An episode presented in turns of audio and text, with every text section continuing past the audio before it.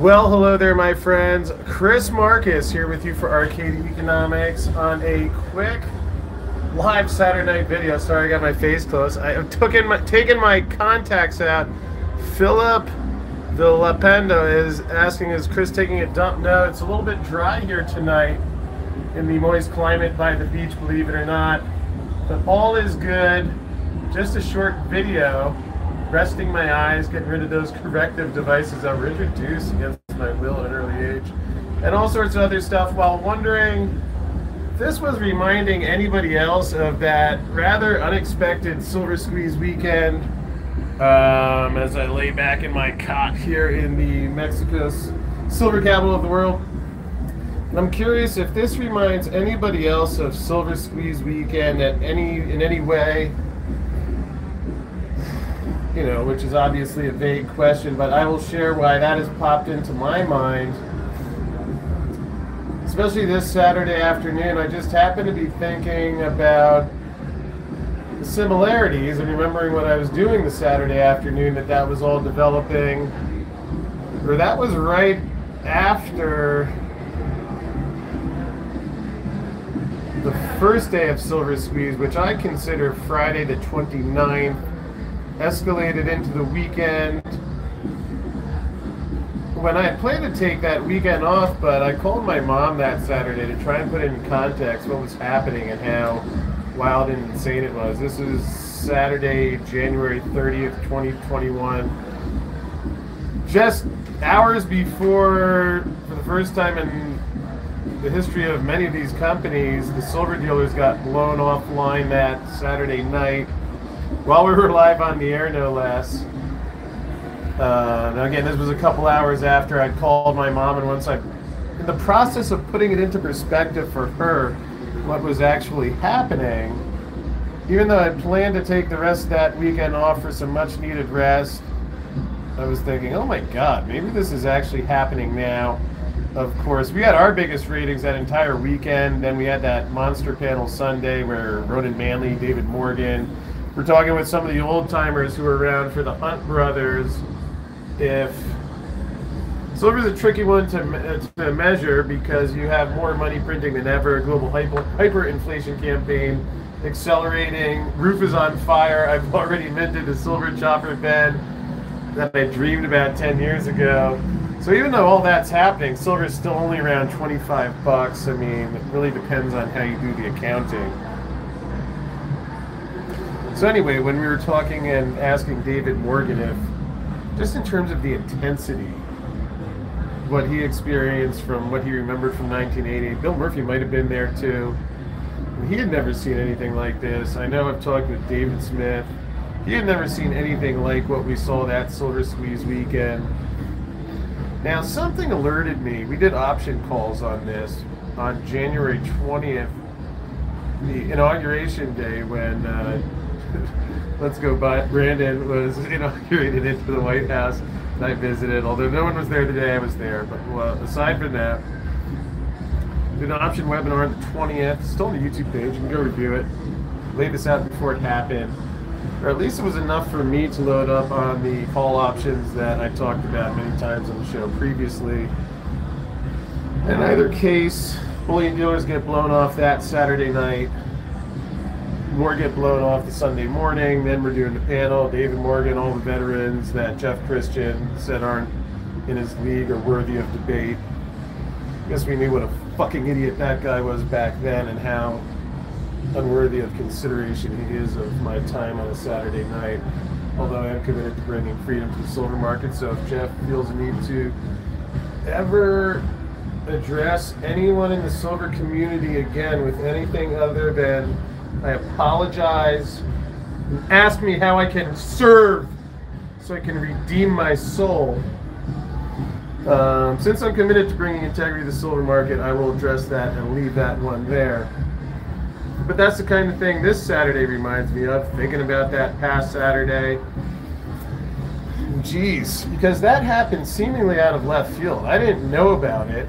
I mean, I was planning to take the weekend off so my mom talked some sense into me, helping me to understand the silver market better, as mothers often do for good sons.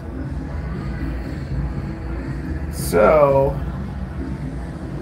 if that happened with not even me knowing about it, and somehow Wall Street Silver, that was started Friday, January 29th, day before this happened, and that was a day before the other dealers got blown off. Then when the COMEX, that fraudulent shithole, been ripping off its own customers, exposing its board of directors, its investors, everyone associated with its legal staff to uncalculable financial risk, let alone the punitive damages that the Arcadians are going to help me calculate after I've uh, dotted the lowercase j's, i's, and crossed the t's, lowercase,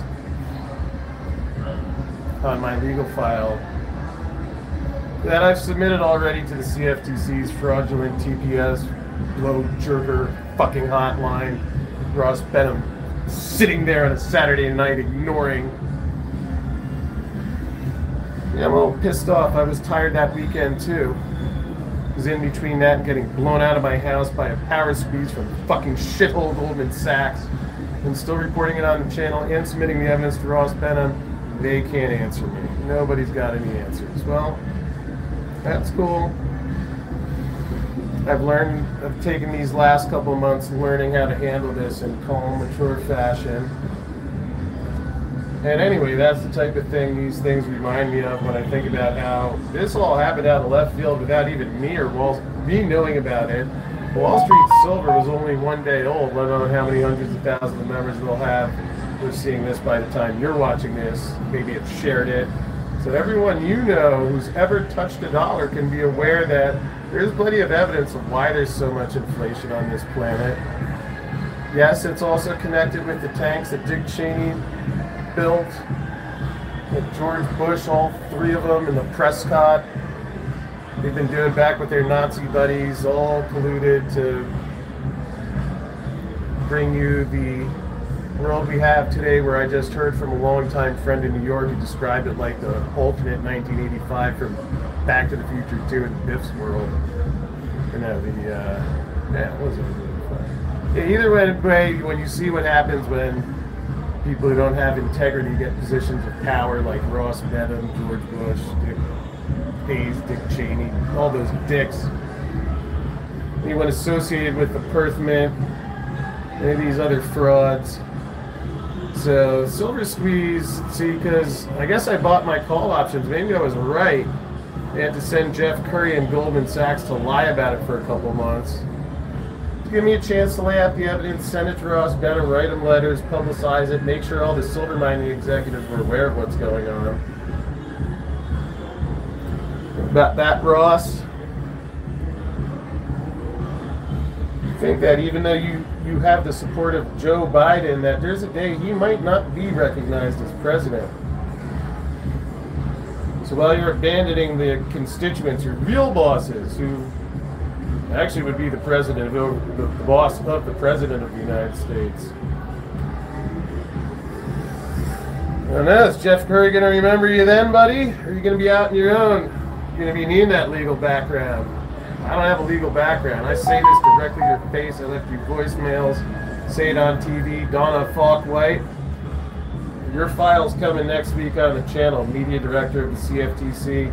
I gave you the chance, even off the record, which I would have respected, to indicate any skid hint white flag of surrender, but I'm done waiting for you too.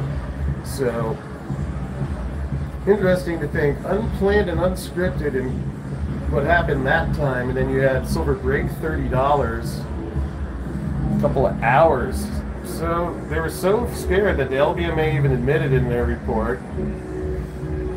Frosty the Bosty, he went to the Boca Raton Futures Conference on the taxpayer's dime to make sure that only his banker friends would know about how scared he was that he colluded with the MRAC policymakers like JP Morgan, Goldman Sachs, BlackRock, everybody associated on that stupid fucking call. He had the audacity to post a February 23rd, 22 days after Ross Behnam opened the silver investigation.